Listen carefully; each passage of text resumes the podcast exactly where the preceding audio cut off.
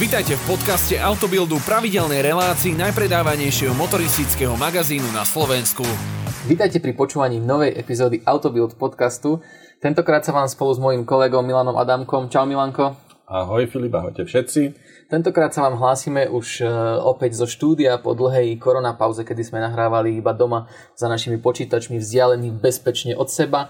No tak tentokrát to už dúfam bude aj také dynamickejšie, pretože tá živá interakcia je predsa len o niečom inom a dynamickejšie... Určite bude lepšia aj kvalita nahrávky, ako tam domáca na mobily bola. No tak to by snad mala byť. No a dynamickejšie by to malo byť aj preto, že tu nie sme len my dvaja, ale je tu s nami aj naša nová kolegyňa Eva Karolčíková. Ahojte, ahojte. Ahoj. Um, povedali sme si, že je na čase uh, Evu predstaviť, pretože sa osvedčila. Už vieme, že má za sebou nejaké takéto počiatočné obdobie. Krst ohňom. Hej, hej, hej.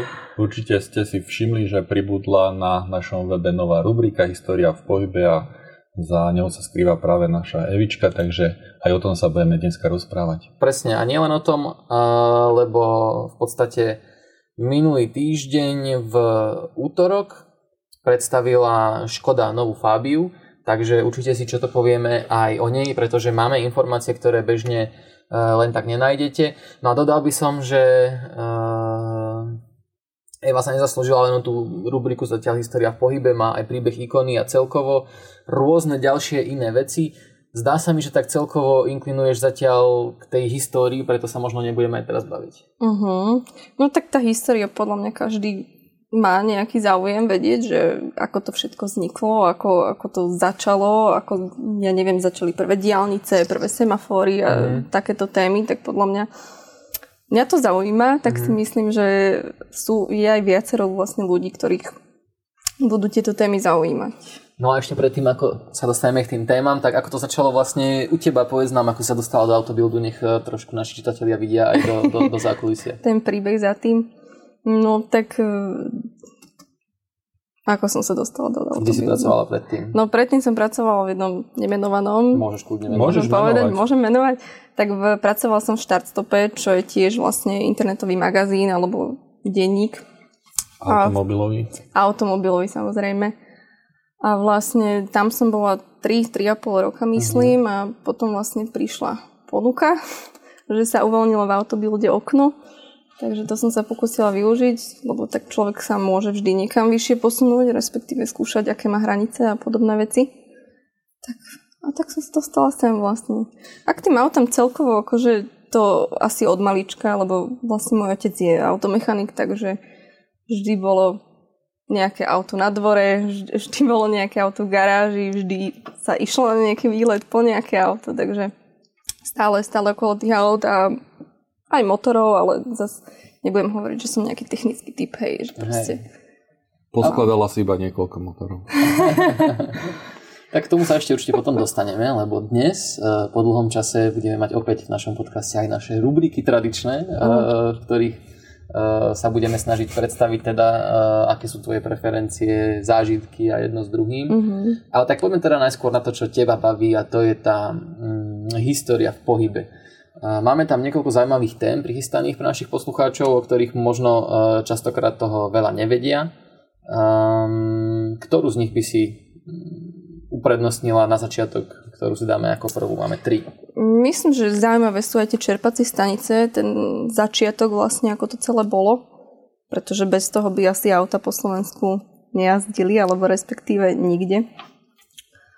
No a tak je to v podstate tom... zaujímavé aj z toho pohľadu, že teraz sa nachádzame vo, akoby vo veľmi podobnom období, lebo uh, nabíjačky elektrické tiež tak, ešte len začínajú. Tak ako vtedy začala vznikať infraštruktúra s tými e, čerpacími stanicami na benzín, tak dneska vidíme, že treba vybudovať odznova nejaké nové infraštruktúry, či sú to nabíjacie stanice, alebo v dohľadnom čase určite aj plniace stanice na vodík. Takže sme presne v takom stave, ako, ako boli ľudia v roku 1888, keď vlastne, a to už povie asi naša kolegyňa, to bola tá známa cesta Berty Benzovej na prvom motorovom patentovanom vágene. No, no, ktorá absolvovala tú prvú cestu a vlastne potrebovala dočerpať palivo. Presne. A vtedy sa... Áno, nebola žiadna pumpa, takže áno, bol problém, lebo išla z Mannheimu do Forsheimu a polovičke jej došlo palivo. Hm, čo sa dalo čakať teda. a vlastne vtedy e, boli lekárne a teda chemické procesy jedno s druhým a vtedy prvým historicky, alebo môžeme ho nazvať prvým pumpárom, alebo Áno. čerpacím pracovníkom bol Willy Okel, ktorý e, je nalial do nadrže flašku ligroinu. Uh-huh. A tak to vlastne začalo v Európe. No a potom e, na území Československa to pokračovalo o niečo neskôr asi, predpokladám. Určite áno, lebo ten rozvoj v Československu, tie automobilky neprišli asi hneď, hneď potom, ale mm, bolo to v rozmedzi od vlastne roku 1900 až do 1920, kedy tie automobily už prišli na naše cesty. Sice nebolo ich až toľko, ale bolo ich tiež treba niekde čerpať. Takže začali na rôznych námestiach. U nás v Československu to bola prvá kvázi čerpacia stanica, respektíve čerpací stojan. Bol v Prahe na Václavskom námestí. A to bol vlastne krytateľný stojan, ktorý bol pod vedením bratom Singundovcov a za, ne, za krátky čas sa potom objavili takéto čerpacie stanice e, po celom akože Česku. Najprv bolo Česko. Uh-huh. No, tam bol rozvinutejší ten motorizmus, vlastne mali aj prvý ten český klub motocyklistov, tak sa vtedy nazývali mm-hmm. a oni si vlastne v roku 1904 už dali taký cieľ, že musia zabezpečiť na tej klubovej scéne nejaký systém odpočívadiel, pretože to bolo strašne náročné cestovať na tých motorizovaných dvojkolkách, trojkolkách, veď aj Lavrina Klement vlastne začali s bicyklom motorizovaným, takže to boli tie prvé hm, motorom poháňané vozidla u nás, auta prišli až trošku neskôr. A dovtedy, než vznikol ten stojan na Václavskom námestí, tak vlastne e, sa bežne tankovalo nalievaním e, benzínu zo sklenených fliaž, ktoré boli ciachované, boli dovtedy sa používali 35 litrové demižóny a vlastne tento český e, klub motocyklistov zaviedol menšie 10 litrové balenia uh-huh. a to sa normálne predávalo v takých hostincoch alebo v hoteloch a v penziónoch, takže keď si niekde išiel, tak ten hotelier tam mal zásobu 10 litrových eh, sklených flašiek, asi si mohol načapovať benzínu. To možno ľudia, ktorí majú akože aspoň z môjho pohľadu skúsenosti eh, s cestovaním po Ázii, tak eh, si všimli, že aj v súčasnosti ešte napríklad na Bali sú vlastne, áno, sú tam aj čerpacie stanice, ale potom sú tam aj také mm, povedzme iba, že pri ceste máš zrazu regál s nádobami benzínu, stojí tam jeden človek a predáva ti vlastne ten benzín do toho skútrika, že keď ti dojde aj niekde mimo, uh, tam tiež tá infraštruktúra nie je nejak ohromná tých čerpacích staníc, hej. Ale vlastne sa to vo svete ešte dodnes vyskytuje tento, tento, tento spôsob. Hej. Potom vlastne tie demižony nahradili obyčajné pumpy, ktoré sa namontovali na tie barely hm, plechové, 159 litrové a s tým sa čerpalo, ale vlastne nemali žiadnu možnosť e, toho ciachovania, tak potom vznikli presne tie stojany, ktoré sa to spomínali, ktoré mali odmerné valce mm-hmm. sklenené. Takže si si najprv pumpou natlačil do toho, do toho valca, niekedy to bola tá gula na tej nohe, hore to bolo vystrčené vo výške, aby to každý mohol odčítať pekne. Si si tam natlačil s pumpou 5-10 litrov paliva a potom samospádom si si to pustil hadicou do nádrže. Mm-hmm. No a jak to bolo teda na Slovensku potom e, s tým rozvojom? No tak e, veľa ľudí si milne myslí, že prvá, respektíve je veľa článkov o tom, alebo informácií, že prvá čerpacia stanica, alebo teda posledná zachovaná čerpacia stanica je v Bratislave e, na Račianskej ulici. Môže byť, môže byť. Mám pocit, že tam je križovatka vlastne tam ešte donedávna stále, ešte myslím do roku 2020, kým ju úplne nezburcovali, ale tento fakt je proste milný, pretože existujú informácie o tom, že prvá oficiálna akože čerpacia stanica, ktoré síce tiež nemala podzemné nádrže, tvorili mm-hmm. len jeden stojan, bola ešte v Malackách na Záhoradskej ulici z roku 1925. Mm-hmm. Čiže to bola vlastne tá ešte stále funkčná do nedávne. Áno. E, to, to bola tá bratislavská. Táto malacká, tam ju neskôr nahradilo akože veľké čer, čerpacie centrum aj s podzemnou nádržou, ale mm-hmm. teda mm-hmm. tak nevieme, že... Malacky. No. Lebo s Malackami sa potom, o Malackách sa budeme rozprávať ešte aj v súvislosti s tou prvou diálnicou. Diálnicou, no. A ja si myslím, že to dáva celkom význam, lebo keď si vezmeme, že diálnica mala viesť z Prahy až vlastne Do Bratislavy Do- minimálne. No nie, potom mala pokračovať až, až, až do podkarpatskej do- do- Rusy. Aha, tak. Áno, áno.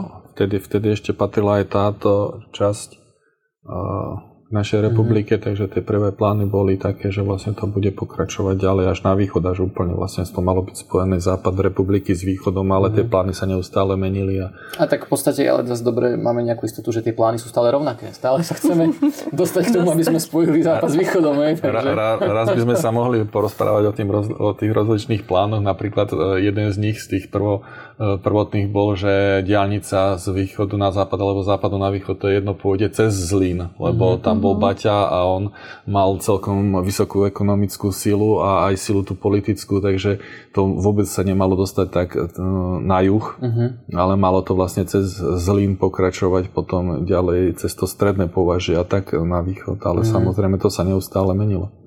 Tak tie plány sú rôzne a zmenili sa. No ja som počul napríklad aj to, že ak by tá diaľnica šla treba s juhom, tak by už bola pravdepodobne dostávaná, lebo že tam je akože menej náročný terén hej, než, ne, než na severe. To, je- to, je Čiže- určite, to je určite pravda. Nakoniec veď e, plány na stavbu rýchlostnej cesty južnej nielen existujú, ale sa aj stávajú. Veď R7 je začiatok toho, tej južnej vetvy a to ďalej bude pokračovať. Prečo sa stavia severom, tak to bolo hlavne tou priemyselnou oblasťou, lebo vlastne väčšina priemyselných podnikov u nás bola okolo váhu a preto sa išlo vlastne na Žilinu a potom až tam sa to otáčalo. A pospája táto naša severná diálnica oveľa viac väčších miest s väčším počtom obyvateľov. Samozrejme, tie výpočty sú, sú dané. No. Ja ako považan sa rozhodne nesťažujem na to trasovanie. Tak Ty, sa, ty sa nemusíš určite sťažovať, ale každopádne e, rozprávať sa o diálniciach a o ich rýchlosti stavby na Slovensku, to je až také tristné, veď o tom Je, už no. bolo porozprávaných strašne veľa. Konec koncom tým, že už za prvej republiky e, vznikli prvé plány a ešte z nich dneska v roku 2021 nemáme všetko dokončené, je dosť smutné.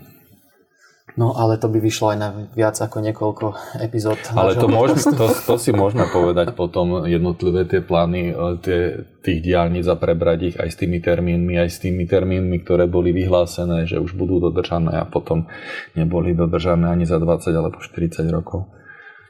Dobre, tak keď sme tak pekne akoby mm, sa pustili do tých diálnic, tak uh, možno pokračujeme v tom, tak teda možno no nám povedz to, čo som ja naznačil, hej, že o tej, o tej prvej diálnici na Slovensku, čo to bolo zač, odkiaľ kam, prečo. Takže chceme hneď začať prvou diálnicou na Slovensku. No počkaj, to- Mohli by sme si povedať o tom vlastne, jak to celé začalo, Presne. že vlastne ako vyzerala tá prvá diálnica, prečo bola postavená. Mhm. A vlastne za výstavbou prvej diálnici, ktorá začala v New Yorku, lebo ako tam tento priemysel začínal vo veľkom, e, stojí William Kissam Vanderbilt a v podstate uh, on bol nadšencom automobil, am, automobilových závodov a v roku 1904 vytvoril šampionát alebo Vanderbiltov pohár, čo bola prvá veľká súťaž v cestných pretekoch. A preteky logicky, keď neboli diálnice, neboli uzavreté okruhy, sa konali na bežných cestných komunikáciách, kde chodili auta, boli tam e, Konské povozy, ľudia. Áno, v tej dobe Zvery. ešte áno, v tej, tej dobe boli ešte konské povozy. Ale bolo tam aj veľa divákov, ktorí boli jednoducho zvedaví, chceli to vidieť, nebolo to všedné. A potom vlastne smrť dvoch divákov a početné zranenia niektorých, niektorých tých ľudí, ktorí tam proste stáli pri, pri trati, mm-hmm. vlastne naznačili, že treba tie preteky presunúť z cesty niekam inám. Že na nejaký uzavretý okruh alebo na súkromnú cestu, kde to bude vlastne bezpečné a bude to ďaleko od tých obytných zón, kde môžu jednoducho len tak prísť ľudia. A vlastne Long Island Motor Parkway bola vlastne postavená ako prvá diálnica pre športové súťaže. Mhm. A prenajal si vlastne súkromnú vozovku, ktorá bola hladká, neboli tam policajti, nebola tam obmedzená rýchlosť, vlastne všetky výhody, ktoré potreboval k závodeniu. A Ono je to zaujímavé, keď sa na to človek pozrie, keď zistí, že vlastne tá cesta je úplne rovná, rovná, rovná, až kým oko dovidí. Že je to Mm. taký americký štýl pretekárskeho okruhu. Šprinty klasické. Eh, Ktorí sa trošku posunuli aspoň k tomu ovalu v prípade NASCARu. No tak v tomto prípade Vanderbilt hovoril o tom, že keď ľudia vypadnú z mesta a pôjdu na túto diálnicu, tak si užijú kvázi čerstvý vzduch, hej, čo podľa mňa nedávalo moc význam, keďže tam išli pretekať, a Pretekať, teda boli tam jasne. tie výpary za oveľa sústredenejšie na jedno miesto, ale určite.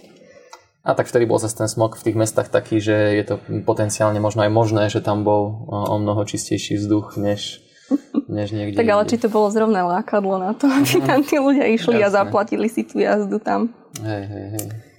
No a vlastne bolo tam niekoľko prevýšení, bolo tam železno-betonové podložie, kontrolovaný prístup samozrejme, aby tam nemohol vojsť hoci kto. A pôvodne plánovaná trasa bola naplánovaná na 177 km, čo by stalo teda na tú dobu dosť peňazí a nakoniec sa postavilo iba 72 a už to stálo Vanderbilta 6 miliónov dolárov. Takže Vtedy, hej, no. vtedy, no. Mhm. A vlastne otvorili to v roku, po 4 rokoch, odkedy sa objavil Vanderbilt, Vanderbiltov Cup, alebo Vanderbiltov pohár. Mhm.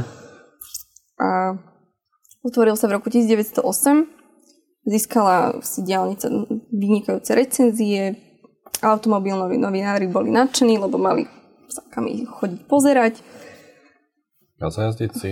a zajazdiť si a nazvali obchod motorovej pozemnej doprave. Tak dnes, e, s dnešnými diálnicami to malo aj už niečo spoločné, ale zase v niečom to bolo aj úplne iné, lebo tam ešte nebolo viac, prúdová tá vozovka, Mm. ale už boli mimo úrovňové križovania vlastne, aby sa tam nestala nejaká nehoda, tak to išlo na tých vyvýšených pilónoch, tam, kde bolo treba premostiť nejakú miestnú komunikáciu a podobne, bolo to uzavreté. Boli Bo- tam mýtnice, musel si zaplatiť, keď si Áno, dovnútra, čiže v to podstate bol- to, isté ako to je- dnešná to je- To je to, čo u nás vlastne platí, ale ešte, ešte to nebolo uh, v takom zmysle, že by tam ľudia to používali Na prepravu z na bodu A prepravu do z bodu. bodu A do bodu B, pretože to slúžilo viac na vyžitie, také športové, alebo na to, aby som si to mohol vyskúšať. Čiže bola to diálnica, alebo bolo to čiastočne niečo ako okruh. Áno, alebo teda rýchlostný úsek Rýchlostný cesty. úsek rovný, no okruh je zlý cieľa. názov, pretože sa tam človek nevrátil do východzieho bodu, keď išiel stále rovno. To je pravda. Áno. A hlavne vtedy tak možno ešte ani nebolo úplne až tak kam chodiť ako v súčasnosti, keď si človek predstaví, že 70 km bola vtedy celkom aj vzdialenosť ešte. 70 km bola obrovská vzdialenosť v 1908 roku a treba povedať, že vtedy boli bežne ešte e, mimo miest iba prašné cesty, neboli spevnené vozovky, to neexistovalo. A keď boli spevnené v mestách, tak to boli spevnené hlavne tými mačacími hlavami, takže to zase nebolo úplne najvhodnejšie pre nejaké jazdenie na automobiloch, takže áno, bol to obrovský pokrok, bolo to niečo úplne nové, no a bola to diálnica. Mhm. No a keď sa posunieme do Európy, tak vlastne ako to začínalo tu približne na našom kontinente. Dobre, tak v Európe na tú dobu bolo v roku napríklad, napríklad v roku 1922 v Anglicku obiehalo po cestách 600 tisíc automobilov. Vo Francúzsku tu bolo 300 tisíc a v Taliansku iba 41 tisíc. To bol pomer počtu obyvateľov. Bolo jedno auto na 100 tisíc obyvateľov a aj tak sa rozhodli, že chcú postaviť diálnicu. Uh, inžinier Piero Puricelli sa pustil do tejto výstavby a Oficiálnym dátumom spustenia sa stal rok 1924, čo je 20 rokov vlastne po prvej kvázi diálnici prašnej mm, v Amerike. Americkej. Hej, hej. Sice je pravda, že tedajšia premávka nebola taká hustá ako dnes, pretože ľudia ešte stále boli ťahaní kočmi, s koňmi a mnoho ľudí v tej dobe ani automobil nevidelo na obrázkoch, nie to ešte na ceste. A, ale teda Taliansko malo tú svoju trasu Milanu Turinianov, kde bol silný rozvoj priemyselný a nelišil sa až tak veľmi od priemyselných častí, ktoré boli napríklad vo Veľkej Británii alebo v Nemecku alebo vo Francúzsku. Mhm. A po prvej svetovej vojne mali veľmi podobnú stratégiu ako nemecké mesta teda. Uh-huh, uh-huh. Tak určite tá diálnica tam mohla pomôcť uh, veľmi a možno vizionársky vedeli, že prečo ju tam stavajú práve medzi týmto trojuholníkom miest, aby, aby dosiahli nejaký hospodársky rozvoj, lebo aj v súčasnosti to vidíme, že tá diálnica dokáže vliať uh, nejaký život a ekonomický potenciál. Áno, momentálne sa tiež pri tej diálnici vždycky nachádza nejaké logistické centrum, že Presne. tí, tí výrobcovia alebo akékoľvek spoločnosti to vyhľadávajú, pretože predsa len tie kamióny majú určite praktickejšie, keď zíde pár kilometrov od tej diálnice a majú tam všetko na kope hneď, ako cestovať oveľa viacej kilometrov. Presne tak. No a vlastne vrátim sa k tomu Taliansku a tam vlastne tá prvá diálnica mala už takú relatívne dobrú šírku, ktorú by sme mohli povedať, že ešte je prirovnateľná k tým dnešným, čo je 11 až 14 metrov, ale povrch bol z 18 až 20 cm hrubých betonových dosiek, čiže nebolo to úplne Rovné. rovné, alebo respektíve príjemné na tú jazdu, ale je pravda, že v tej dobe automobily nejazdili 130 km rýchlosťou. A, a bola takmer úplne rovná, takže zase ne, nebolo to nejaké klopené zákruty Mhm, alebo podobné veci, ale nachádzali sa na nej stúpania neväčšie ako 3%, hej, Mhm. takže A tak za ono ešte aj v súčasnosti sa nachádzajú niektoré betónové cesty alebo úseky na niektorých, na niektorých miestach, takže vieme si to aj v súčasnosti ešte asi predstaviť, že aké komfortné je chodiť po, takom, po takej betónovej diálnici po nejakom čase, pokiaľ nie je fakt špičkovo spravená. No. hm, tak. No ako to bolo u nás na Slovensku, alebo vtedy v Československu s, tým, s tými prvými diálnicami? Tak akože e, ja len na, že teda že už sme naznačili, hej, že ten prvý úsek na Slovensku bol e, Bratislava Malacky, ak sa nemýlim. Tak, tak. E, V tej dobe u nás tiež napríklad v porovnateľnom roku, ako v roku 1922, keby sme mali porovnávať s Talianskom, tak na Slovensku, alebo respektíve v Československu, bolo okolo 10 tisíc motorových vozidiel. Mhm. V roku 1930, čo je len o 8 rokov neskôr, ich bolo 10 krát viac, takže... Ale teda to sa bavíme hlavne o Česku, ako sme hovorili, že tam sa to vyvíjalo troška rýchlejšie ako u nás. U nás sa ešte v roku 1922 rátali tie auta proste v desiatkách, že by si ich napočítal na prstov jednej ruky. Ale po, pozvolný nárastom sa ich počet rozrastal vlastne a v roku 1930 sme mali už cez 9000 vozidiel. To je sranda. To dneska 9000 je asi 9000 stojí na jednom porovnateľné. No. Ale teda tieto počty stále, stále narastali a v roku 1935 sa teda Československá republika rozhodla, že by mohla niečo robiť s týmito, s touto zvyšujúcou sa infraštruktúrou, lebo tie auta narastali. A prvý návrh, vypla- prvý návrh diálnice vypracovala dopravná komisia Československého regionalistického ústredia Mhm. a druhý spracovali brnianskí inžinieri. Naša československá vláda ale nemala pocit, že je toto pravé a ani na jeden z týchto projektov nereagovala a považovala ich za Zbytočné Zbytočné. No, Mhm. Áno, tak. O dva roky neskôr vlastne veľký priemyselný podnikateľ Baťa vydal knihu Budujme štát pre 40 miliónov ľudí, ktorý navrhoval rozsiahle hospodárske reformy, kde chcel vytvoriť vlastne logicky podľa názvu knihy e, lepšie životné podmienky pre 40 miliónov ľudí. Mhm. A okrem toho v tej knihe navrhol aj cestnú magistrálu, ktorá mala vlastne začínať Chebe a končiť vo Veľkom Bočkove na Podkarpatskej Rusi. A to je vlastne No. to, čo si ty hovoril, Áno, to, malo teda... byť, to malo byť to prepojenie vlastne celej republiky vtejšej. Áno, áno. Ale- A vtedy sa vlastne mala skrátiť takmer tisíc, tisíc kilometrová cesta časovo z 25 na 10 hodín, čo už bol teda veľký posun. Nemusel si cestovať z dvoch dní, ale pol dňa.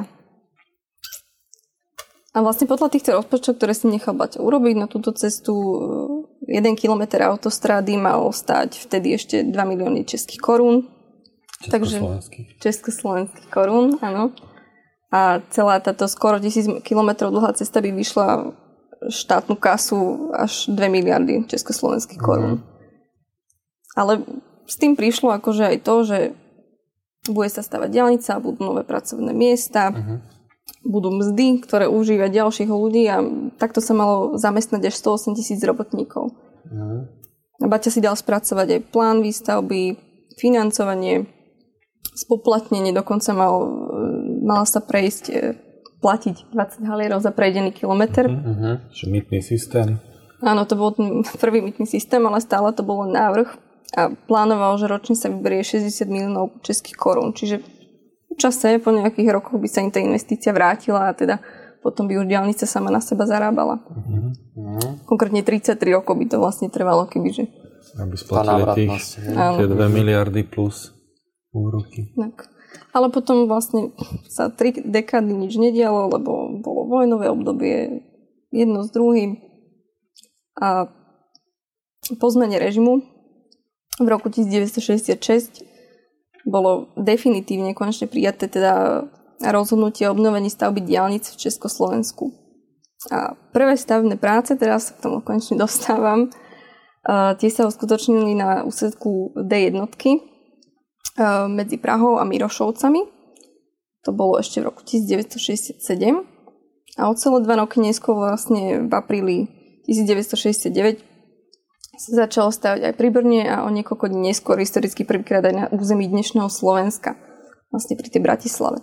A momentálne ide o diálnicu D2 Brno-Bratislava, teda Bratislava-Maracky. Áno, konkr- konkrétne do Malacek. A tá, ten prvý úsek pri tom Brne, to je vlastne ten úsek, čo sa teraz neustále opravuje, lebo presne, že je tam to podložie ešte budované tými betónovými doskami, ktoré sa tam neustále pohybujú.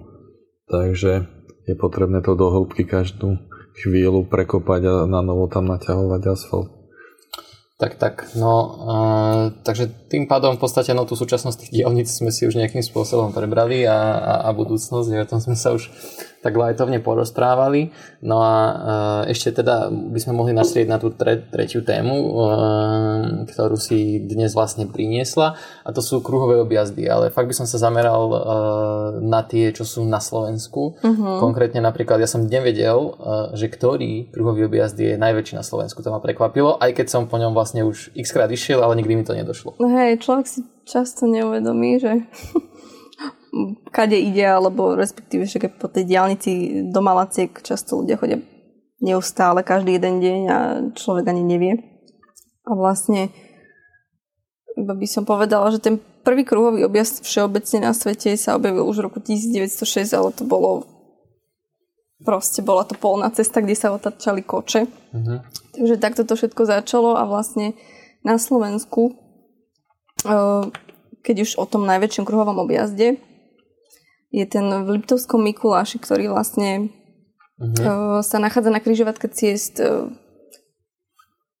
no tam je D1 a vlastne to, jak sa ide do Liptovského Mikuláša a potom do Demenovskej doliny. Áno, áno. Čiže a... konkrétne cesty D1 a 584. Podľa, áno, áno, podľa presne cesty. No, no. Vlastne ešte jeho južnou časťou prechádza jeden z najstarších úsekov diálnice na Slovensku. Takže uh-huh. má to taký celkovo historický význam tento úsek cesty, alebo aj tento... Do... Má to taký špeciálny náboj. Ja prvýkrát inak, keď som asi prišiel do kontaktu s krovým objazdom, lebo však teraz už sú v súčasnosti na Slovensku dosť e, rozšírené, ale kedy to tak úplne nebolo. A ja som mal kedysi kvôli tomu stres z Nitry, keď som tam musel náhodou ísť autom, ešte ako začínajúci šofér, na ten veľký kruhový objazd, ktorý na začiatku Nitry s XY odbočkami, s dvomi prúhmi a tak, akože vtedy sa mi to ešte zdalo, že, uh, že to je fakt veľmi neprehľadná križovatka. Tak Neviem, či si si vyskúšal aj kruhový objazd v Paríži okolo víťazného oblúku. O, ten áno. Alebo v Ríme kruhové objazdy a takto v Taliansku to je katastrofa. Ho, hovorí sa, že dvakrát neobkrúžiš ten víťazný oblúk bez toho, aby si tam neutrpel nejaký šrám na karosérii, ale je pravda, že tam vôbec nie sú naznačené jazdné pruhy a vždy sa tam vytvárajú proste plynulo podľa toho, ako sa tam tie autá radia, takže niekedy tam môže byť tých pruhov 6 a niekedy aj 8. Uh-huh. Mhm. A je zaujímavé, ako tí Francúzi dokážu niekedy prejsť ten kruhový prejazd vlastne ako keby rovno, že si to namieria, namieria priamo z toho príjazdu k tomu naprotivnému mm-hmm. výjazdu a dokážu sa preklúčkovať medzi tými autami. Ale je to zvláštne, lebo každý ten kruhový objazd, okrem toho, že tam platia tie základné pravidla, ktoré platia asi tie dopravné všade rovnaké na svete, kde sa jazdí po tej správnej strane cesty, tak to majú ešte také tie lokálne, tie svoje dohodnuté pravidlá alebo tie zaužívané zvyky a tie niekedy sú celkom, celkom zvláštne. Konkrétne v Taliansku, hlavne v tej južnej časti tam bez toho, aby ti niekto zatrúbil, tak sa cez toho kruháča ani nedostaneš že živý no. a zdravý. Takže to funguje nejak tak, že kto viacej trúbi, ten skôr ide, hej? Je, je to pravda, ale dávajú si s tým pokyny. Jedno, je, hlavne keď je tam viacej tých jazdných pruhov na tom kruháči, tak si vždy strážiš jednu časť a z tej druhej časti tam čaká, že ťa niekto upozorní, uh-huh. že áno, už som tam uh-huh. a zatrúbi ti. A keď tam niekto vôjde taký, jak našinec, ktorý proste nepoužíva nevie. klakson, Hej. tak on potom sa čuduje, že jak si sa mu tam zjavila, nevie o tebe a, Presne, a už že... ti ukazuje, gestikuluje a kričí cez to okienko a ty nevieš, prečo ti kričí, tak ho púšťaš, ale oni nie sú zvyknutí napríklad, keď sa púšťajú, mi tam tak plynulo si e, vletia, no, ale zase závisí to často mesto od mesta, inak sa jazdí v Ríme, inak sa jazdí v Neapole a v niektorých častiach e, sveta celkovo je e, tá truba v aute považovaná viac za komunikačný prostriedok ako u nás na Slovensku, len za nejaký akt buzerácie alebo vyjadrenie znepokojenia najvyššieho možného rádu, hej, že fakt e, vodiči niekde častejšie komunikujú a z takých zaujímavých kruhových objazdov, s ktorými mám ešte skúsenosť, je v Lisabone pri letisku. Um, tam je kruhový objazd veľký, ktorý má asi 4 alebo 5 semaforov do seba zabudovaných. To je tiež niekedy celkom zážitok cez neho prejsť, lebo on je tiež viac pruhový, možno aj, aj štvor, aj 5. A sú tam ešte aj tie svetelné kryžovatky, alebo teda uh, uh, jak sa to označuje, svetelné Svetelné. dopravné značenie, alebo ako to povedať, semafóry. Sú tam semafóry, no. Hej, hej, hej, viaceré, takže to je naozaj tiež celkom zážitok uh, tá ďalej ísť cez, cez, ten, cez tieto kruhové objazdy. Tak ono sa hovorí o Američanoch, že teda tí nevedia, alebo respektíve môžu žiť celý život v Amerike bez toho, aby prešli cez kruhový objazd. Teraz... Pot, potom, keď sa dostanú raz do Európy, tak majú s tým celkom problém. No, tak neviem, či si požičiavajú toľko aut, ako my, keď niekam ideme.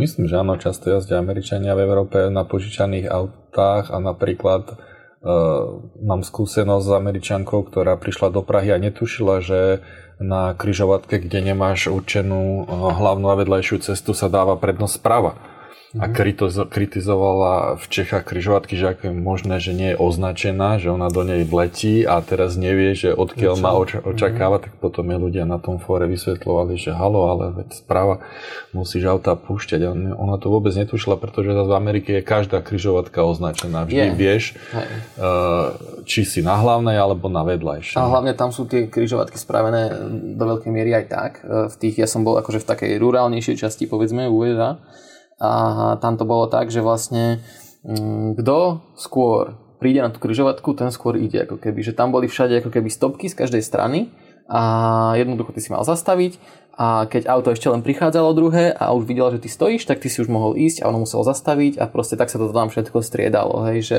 hej. Ale celkom to dávalo, akože zmysel nebolo to zle. Zmysel celkom dáva aj to ich pravidlo, že keď je červená, ty môžeš na nej odbočiť doprava. Áno, áno. Hej, lenže potom zase Američan príde do Európy, vidí, že nikto nejde, stojí na červenej a rozbehne sa doprava a všetci na neho trúbia, že čo im tam lezie a je z toho mierne zmetený, pretože u nás to pravidlo neplatí. U nás väčšinou sa očakáva, že tam bude ešte dodatočná tá, tá zelená šipka a podobne, alebo keď tam nie je šipka, tak čaká, pokým ti e, červená zmizne a nepohne sa vôbec z miesta.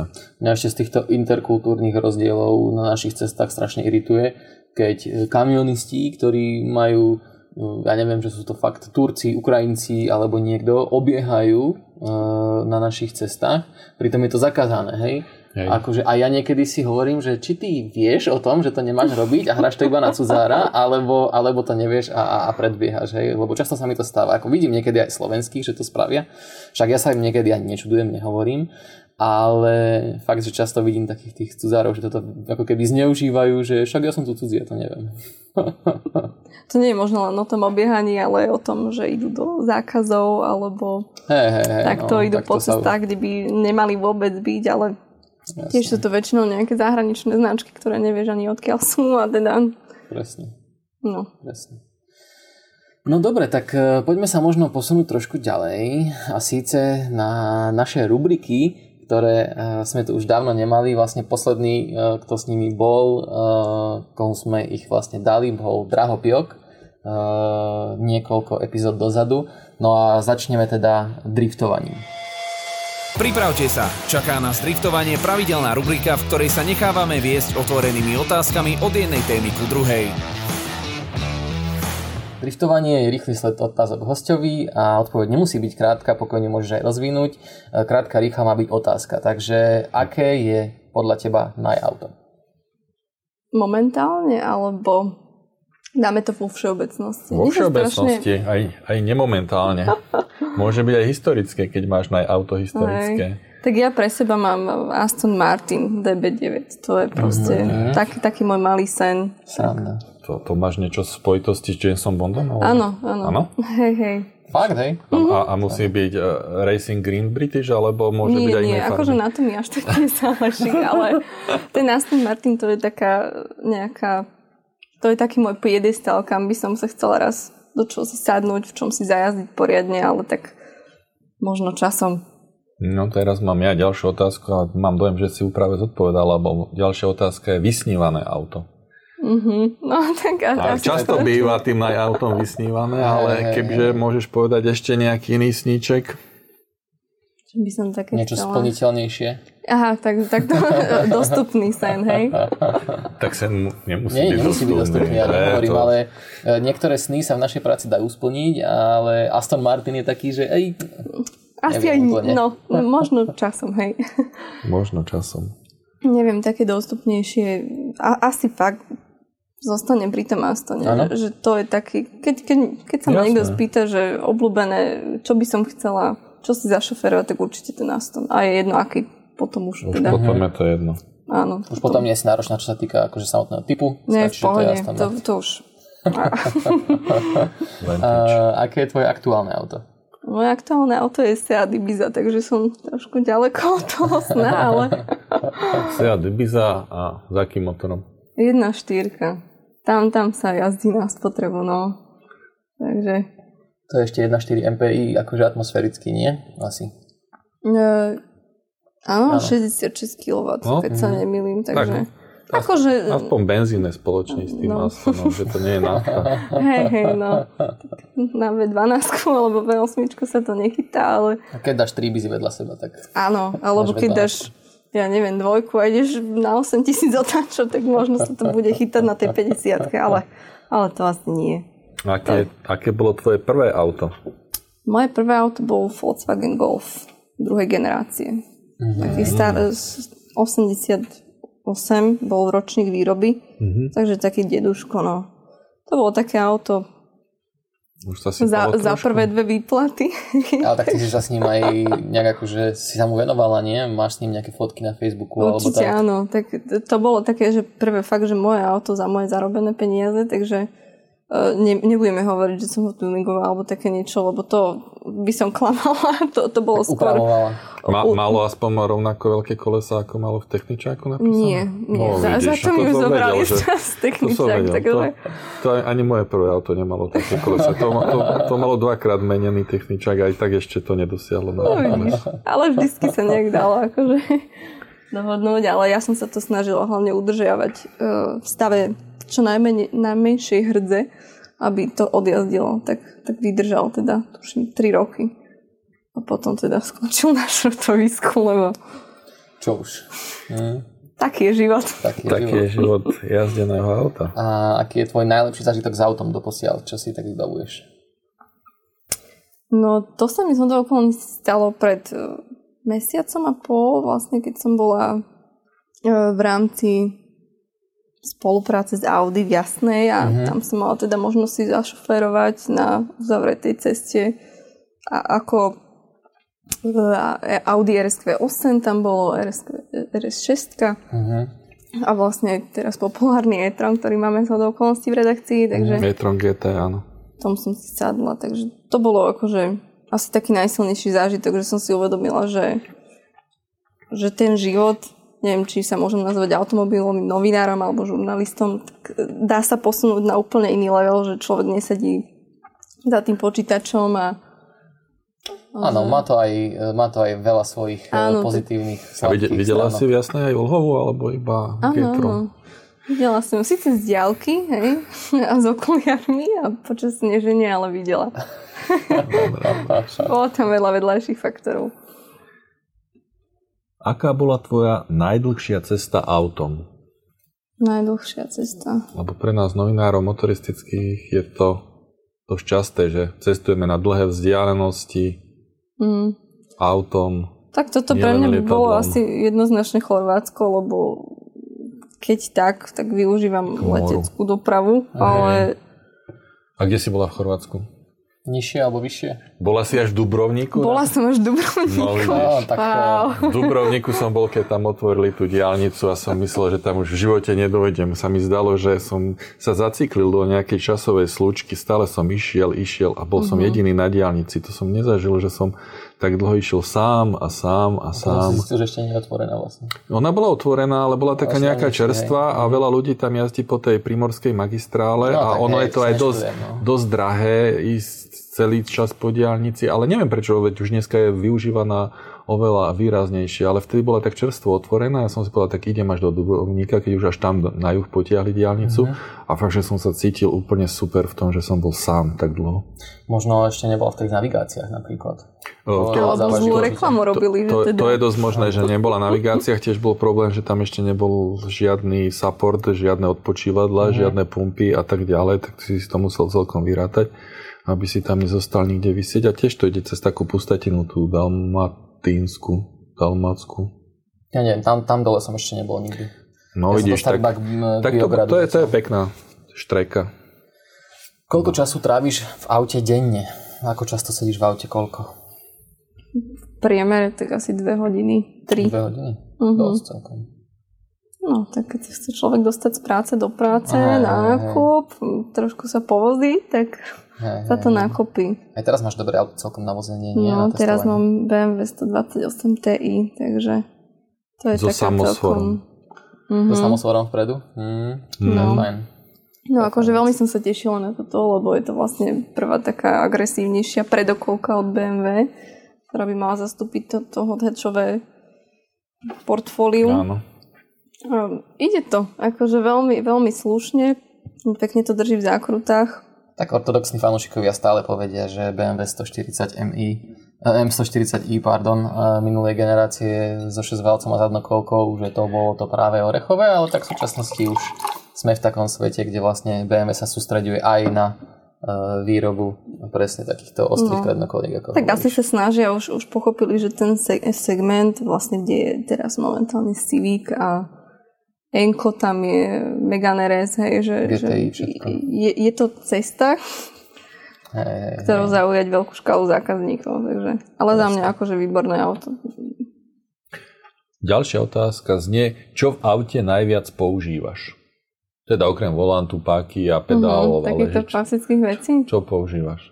Nehovor, že držíš mobil pri hlave. ne? Nejaký tajný, nejaký tajný Nie, veď veľa vecí niečo. používame v autách počas tých dlhých Ja jazd. si gomby kl- klimatizácie. Fakt? hej, hej, upravujem teplotu, lebo buď mi je zima, buď mi je teplo, že vždy to tak mením. Takže... A to je inak otázka veľká, že či automatická klimatizácia dokáže udržiavať tú nastavenú teplotu a či je to lepšie, alebo či je lepšia mechanická, alebo úplne tá najzákladnejšia gombiková, že si to radšej vypnem a potom zase keď potrebujem zapnem. No podľa mňa automatická klimatizácia je jednoznačne najlepšia a už by som nechcel mať auto bez automatickej klimatizácie, lebo áno, nie vždy sa stane napríklad, nie je 22 stupňov ako 22 stupňov, lebo keď na teba pečie slnko zvonka, Presne tak. tak. je to, tak je to o niečom inom, takže musíš si to povedzme trošku upraviť, ale zase druhá strana tej praxe je, že keď som mal auto s manuálnou klimatizáciou a bolo horko, tak e, som mal tendenciu zabudnúť napríklad na to, že mám zapnutú tú manuálnu klimatizáciu a išiel na mňa studený vzduch. Uve- e, Po chvíľke som si to až uvedomil, skôr by som,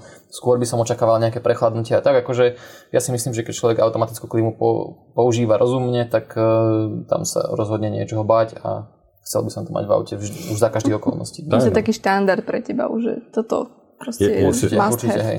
Je zvyknutý na luxusné auta s viazanovými klimatizáciami. Hej, Napríklad Yaris. taký, taký Lexus, tam už e, sa orientuje aj podľa toho, ako je natočený, podľa GPS-ka si vie vyrátať, z ktorej strany mu svieti slnko a z ktorej je zatienená kabína a rieši už automatická klimatizácia aj tento, túto diferenciu. A vieš, čo sa mi zatiaľ ešte ohľadom klimatizácií nejak neosvedčilo, uh, je, že Škoda a Volkswagen celkovo prišli s takou akože novou generáciou smart klimatizácií, ktorý máš povedať niečo ako, že je mi zima na nohy, alebo, alebo Áno. uh, zohrej mi ruky, alebo tak. Chcem mať ale, chladnú hlavu, no. chcem mať e, nohy v teple. ale pritom mať... mne len stačí, aby som to vedel nastaviť hardwareovým tlačidlom na 22 až 24 stupňov a to proste to je všetko. pre- ja presne nepotrebujem tak. A možno tí ľudia, čo to auto vlastnia, tak si zvyknú na tieto sú to tlačidlá s kratkou, ktorou sa niečo nastaví, alebo s pamäťou, ale tiež mám s tým niekedy problém, že, čo vlastne bolo zámerom toho autora, keď si tam vymyslel nejaké tlačidlo, ktoré ti má prednastaviť nejakú funkciu klimatizačnú a vlastne ty nevieš, čo od toho očakávať, lebo keď je tam teplomer nastavíš si 25, tak vieš, čo to znamená. No. A keď je tam značka ventilátora dáš si tam štvorku alebo šesku ventilátor, tiež vieš, čo to znamená, že ti to bude viacej fúkať.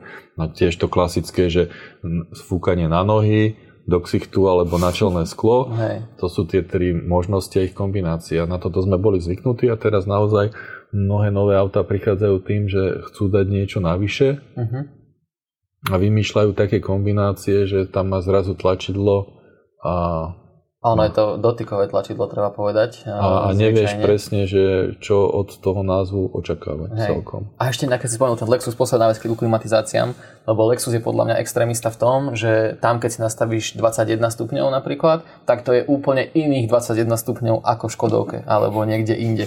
Jednoducho Lexusy sú studené, tam, tam sa mi stalo, že som mal už aj na 26 nastavenú klimatizáciu a tie európske autá napríklad sú také, že teplejšie, že tam, eh, Keď tam sme robili- nižšie. Keď sme robili merania s digitálnym teplomerom v troch hladinách alebo v štyroch, si nepamätám, kabíne auta, to znamená na podlahe, na sedadle, vo výške hlavy a hore pod stropom, štyri to boli hladiny, tak e, sme porovnávali vlastne, ako sa mení tá teplota ohľadom slnečného žiarenia a naozaj tam boli obrovské výkyvy, že vlastne keď si si nastavil 21 a povedzme naozaj na rukách si mal 21, tak úplne iná teplota bola hore a úplne iná zase na podlahe.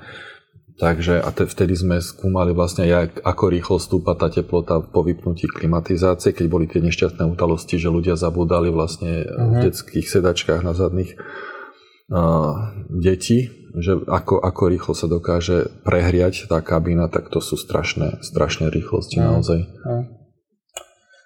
Čo si nikdy nezabúdaš pribaliť do auta je ďalšia otázka v driftovaní. Mobil. To je Bagetu. taká asi klasika. Pitie, pitie musí mať. Pitie musí byť. Takže to... Slnečné okuliare. Nie? Mm-mm. Žuvačka. Mm-mm. Že vraj žuvačka pomáha proti Zalahnutie uši. aj, aj udržať si dlhšie Koncentráciu. koncentráciu. že je to lepšie ako si dávať kofeínový nápoj alebo nejaký energetický drink, lebo máš prekrvené neustále tieto žuvacie svaly, čo je vlastne oblasť hlavy a tým okysličuješ gebuľu. Nie. No tým, že som žena, ja musím mať veľa vecí. Musím mať peňaženku, kľúče, mobil, aj toto všetko v jednom balení. A Tak ale ešte peňaženku, kľúče, mobil zo sebou nosia aj muži zase. Ale ženy majú špeciálnu úchylku, že oni obsadia priestor. Sadne žena do auta, obsadí priestor. To znamená, sem si dá mobil, sem si dá kľúče, sem si dá kabelku, sem si dá nejaké... Prakticky testuje A, interiér. a, a vyplní všetky schránky a všetky od, odkladacie miesta. Za 5 minút z auta vystúpi a polovičku tam nechá. Ale inak je to pravda, že muž vlastne, keď ide štartovať, tak nastúpi, sadne si, položí si maximálne peňaženku, telefón, ide. Hej, žena si musí, ja si musím otvoriť dvere, musím si dať veci do auta, musím si skontrolovať, či všetko mám, vybrať si mobil, nastaviť hento, to, tamto a potom môžem ísť. Hej. Čiže ten čas sa naťahuje od nejaké 2-3 minúty. Tak Jasné. Možno je na tom niečo pravdy.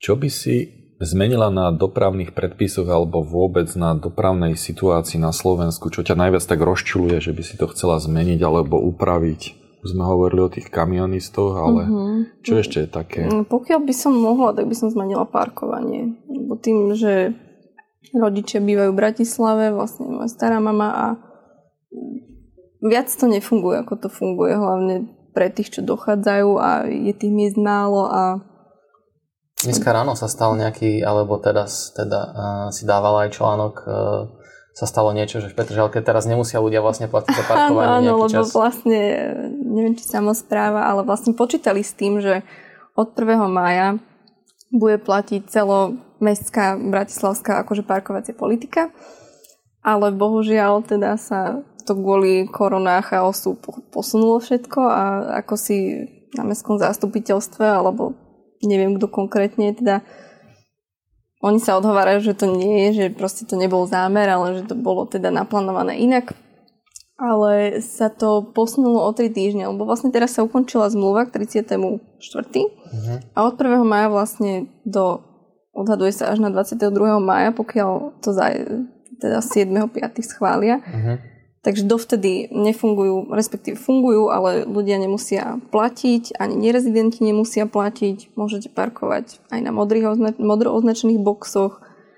Vlastne... Takže celkom chaos vypukol no, Petržalke. Ale akože plus pre tých, ktorí bývajú možno v Bratislave, alebo teda v Petržalke a musia parkovať niekde inde, lebo nemajú tú rezidentskú kartu, lebo mm. nemajú trvalé bydlisko, čo zase na druhej strane vyvolá vlnu nepokojov, Jasné, hej, lebo proste... Dane a všetko. Hej, tak ale hej. treba určite riešiť nejako to parkovanie, nedá sa to zase iba povedať, že nechajme to. No, tak je škoda, že nikto na to predtým nemyslel, že, že takéto tie počty ľudí budú narastať a mohlo sa to... ľudí, ale počty aut. Áno, to je druhá vec, hej, ale... My sme kedysi na ulici pred domom mojich rodičov hrávali bežne tenis s kamarátmi a teraz teraz e, sa tam ledva prejdeš autom, tam, tam je auto na aute, akože to, a to všade, to uh, každé jedno parkovisko bolo kedysi poloprázdne, cez zimu sa tam dal hrať hokej, alebo čo, hej. A, Áno, deti sa hrávali na parkoviskách, veď to bolo úplne normálne, že na parkovisku bolo pár aut a potom tam bola veľká časť, ktorá bola opustená a tam sa hrával futbal, hokej. Presne. to už dneska asi. To už asi jedine v uzavretých Poďme zdať rovno semafor a to bude trošku rýchlejšie. Dostane vždycky tri príklady na výber a môžeš si vlastne vybrať jednu vec, ktorú e, preferuješ. Zelená, oranžová, červená. Semafor ponúka iba tri farby, my iba tri odpovede. Ktorú si vyberie náš host? Tak začneme. Elektrina, benzín alebo nafta? Benzín. A ďalšia trojica je tu prednokolka, zadnokolka alebo 4x4? 4x4. O, 4x4. Elektrickí asistenti, full autopilot alebo vlastné ruky? Asi elektrickí asistenti. Aj ich zvykneš používať teraz, keď e, akože naozaj sa im venuješ, keď, keď testuješ teraz? No, nevypínam všetky, hej, takže hey, hey. som rada, že tam sú a som rada, Čiže... že, že, že ma dokážu potiahnuť. Čiže nie si ten typ novinára, ktorý lamentuje nad tým, Ježiš, že sa to. niektoré nedajú vypnúť, no. lebo všetko vždy na začiatku povypína. Mne sa mm-hmm. x stane, že ja nasadnem do testovačky a normálne tie systémy sú povypínané a ja potom ale nechápem, ako niektorí kolegovia ich akože môžu otestovať a napísať mm-hmm. niečo o nich, keď mm-hmm. ich majú vypnuté. Aj, ako... Tak možno na schvál, vieš. Najprv ich otestujú a potom ich vypnú, aby no. zistili, aký je to rozdiel. Ale nie je pravda, nie všetko sa dá úplne štandardne otestovať ako protikolózny systém, ti niekedy zafunguje, Jasné, niekedy nie iné, no. a nebudeš to e, tlačiť až na hranu, aby ne, si aby naozaj si spôsobil zistil, nehodu. Teda, že, kde to má hranice. Aj keď mňa Mišo už raz nabral na kapotu, keď sme skúšali proti kolóznymi proti chodcom a nezafungoval ani na tretí krát a som sa tam rozčapil. Ale to je skôr taká srandička. Ďalšia trojica je nové auto, jazdené auto alebo sharingové zdieľané auto? Jazdené auto.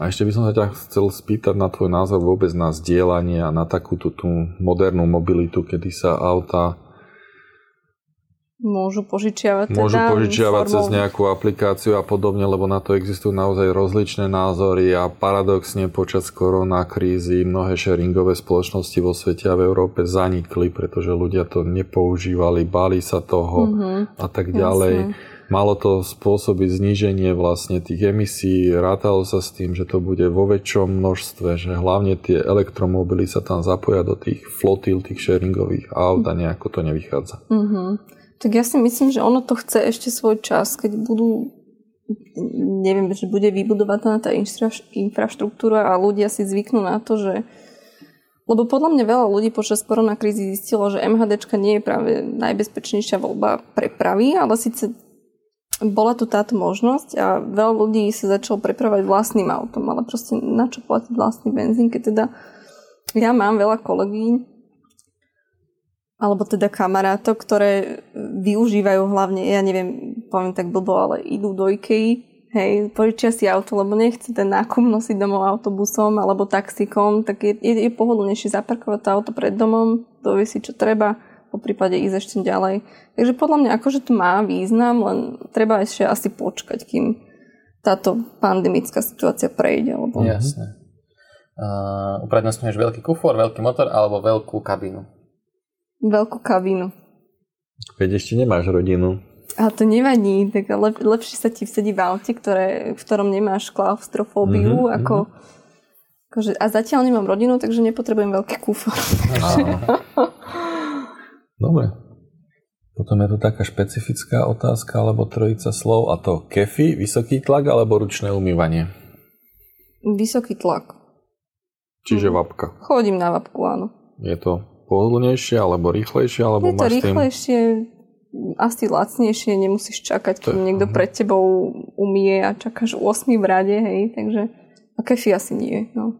To možno pri nejakom staršom aute, na ktorom by mi už až tak nezáležalo, ale... Mm. A keď beh má DB9, to budeš ručne umývať. No jasné, to, to... Hudba, rádio alebo ticho počas šoferovania? Hudba. Takže nosíš si so sebou hudbu nejaký No nosič, telefón asi, alebo... A hej, akože ja vždy mám zapojený telefón a či, či už, alebo USBčka koľkokrát, hej, keď ideš na nejakú dlhšiu cestu, tak ne, nemám práve zapnutý YouTube, ale mám proste USB a na tom hodiny a hodiny, takže ja môžem. Potom tu máme trojicu, značkový servis, garážová firma alebo svoj pomocne. Ako riešiš servis auta? No, toto je záľudná Keďže si otázka. zo Ke- servisáckej rodiny, to sa hovorí, že... Takže garážová firma, no jednoznačne. Aha. Akože tatino mi veľmi pomáha vlastne. Ti už aj doplnil ostrkovaciu kvapalinu. Á, A... tak to myslím, že zvládneme sama.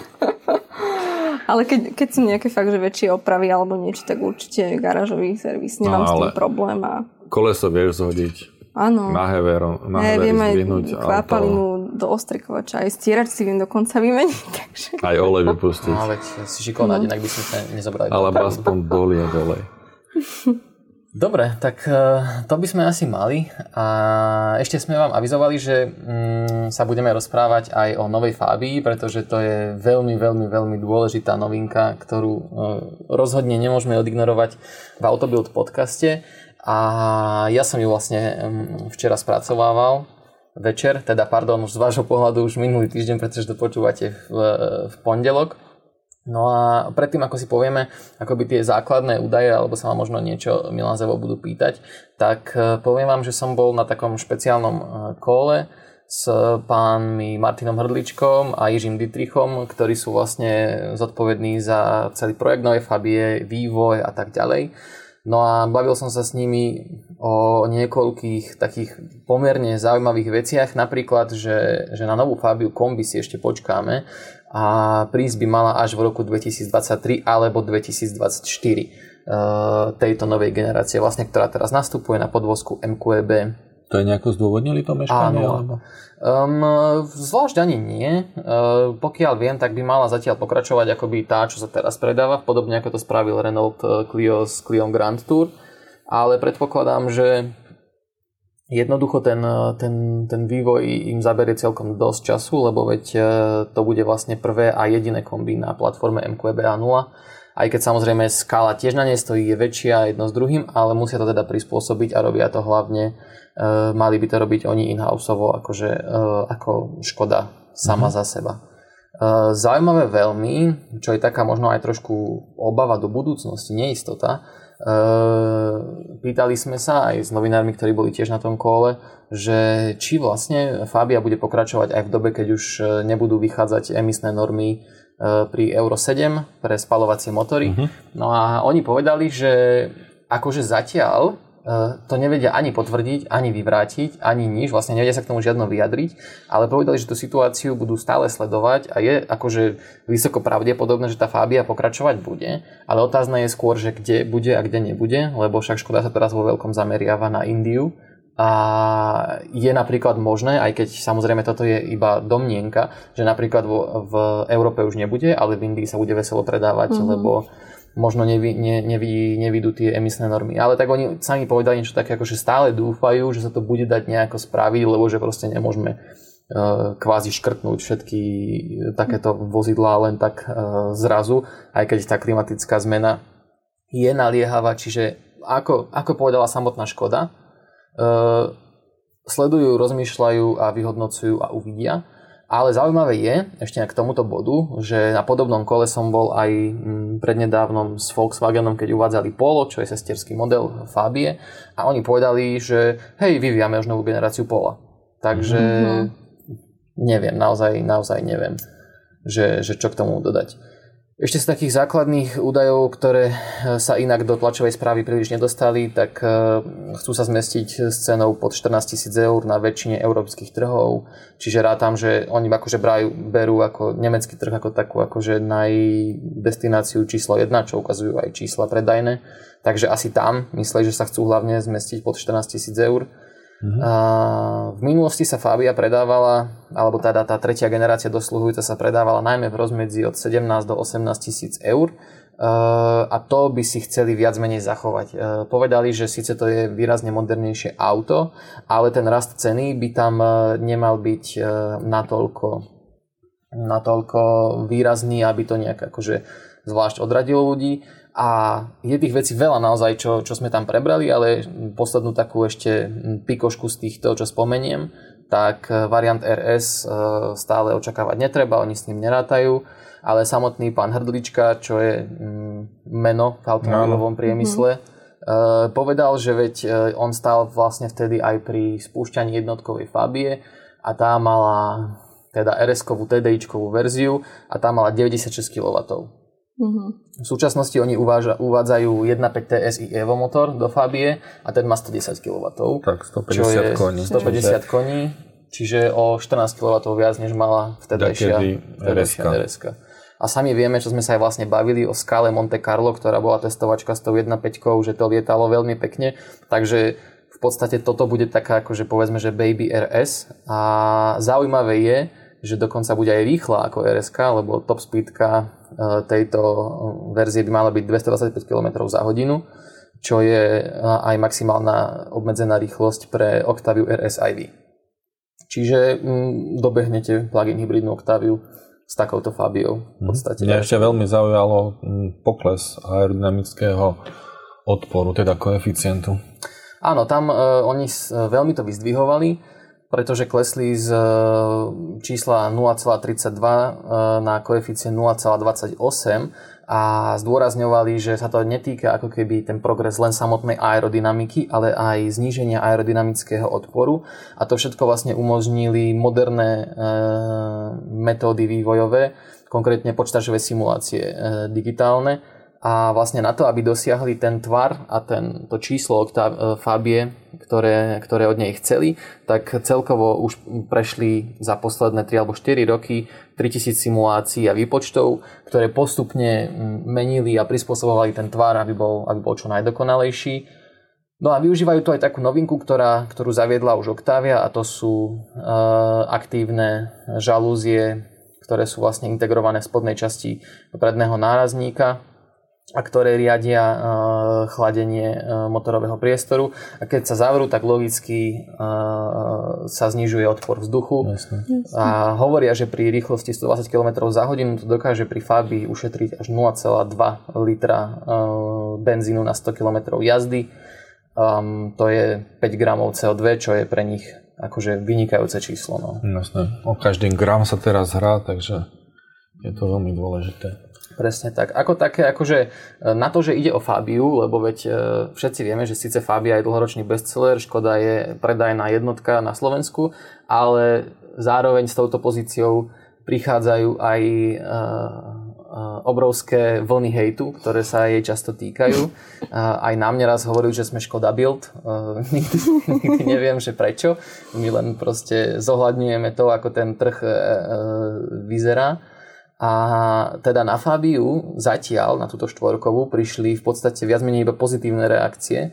E, všetci hovoria, že skvelo vyzerá, že má dobrý interiér a vlastne jediné také akože negatíva, ktoré sa nejak vyzdvihujú, uh-huh. sú z tých prvých fotiek, že kruhové, kruhové e, výduchy ventilácie vnútri, uh-huh. že to je mhm. akože také retro, že to tam ako nemuselo byť nejak zvlášť.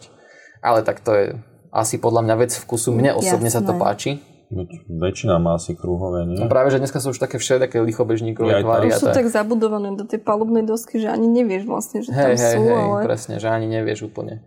Ale tak hm, akože to je veľmi, veľmi iba detail.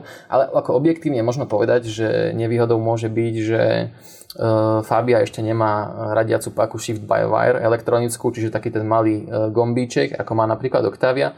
Naopak Fabia ešte stále má veľkú radiacu páku, čo už vlastne Áno. dnes vidieť v novom aute je také akože celkom už aj úkaz. Razant, razantne od toho ústupu veľmi rýchlo všetky automobilky, že od tých vysokých rýchlostných pák. Presne, už to iba už idú na tlačidla, alebo... Tlačidla alebo joysticky, no. Presne. No a zaujímavé je ešte aj mm, použitie klasickej e, páky ručnej brzdy, že nie je, tu, nie je tu elektronická, ale je tu klasická.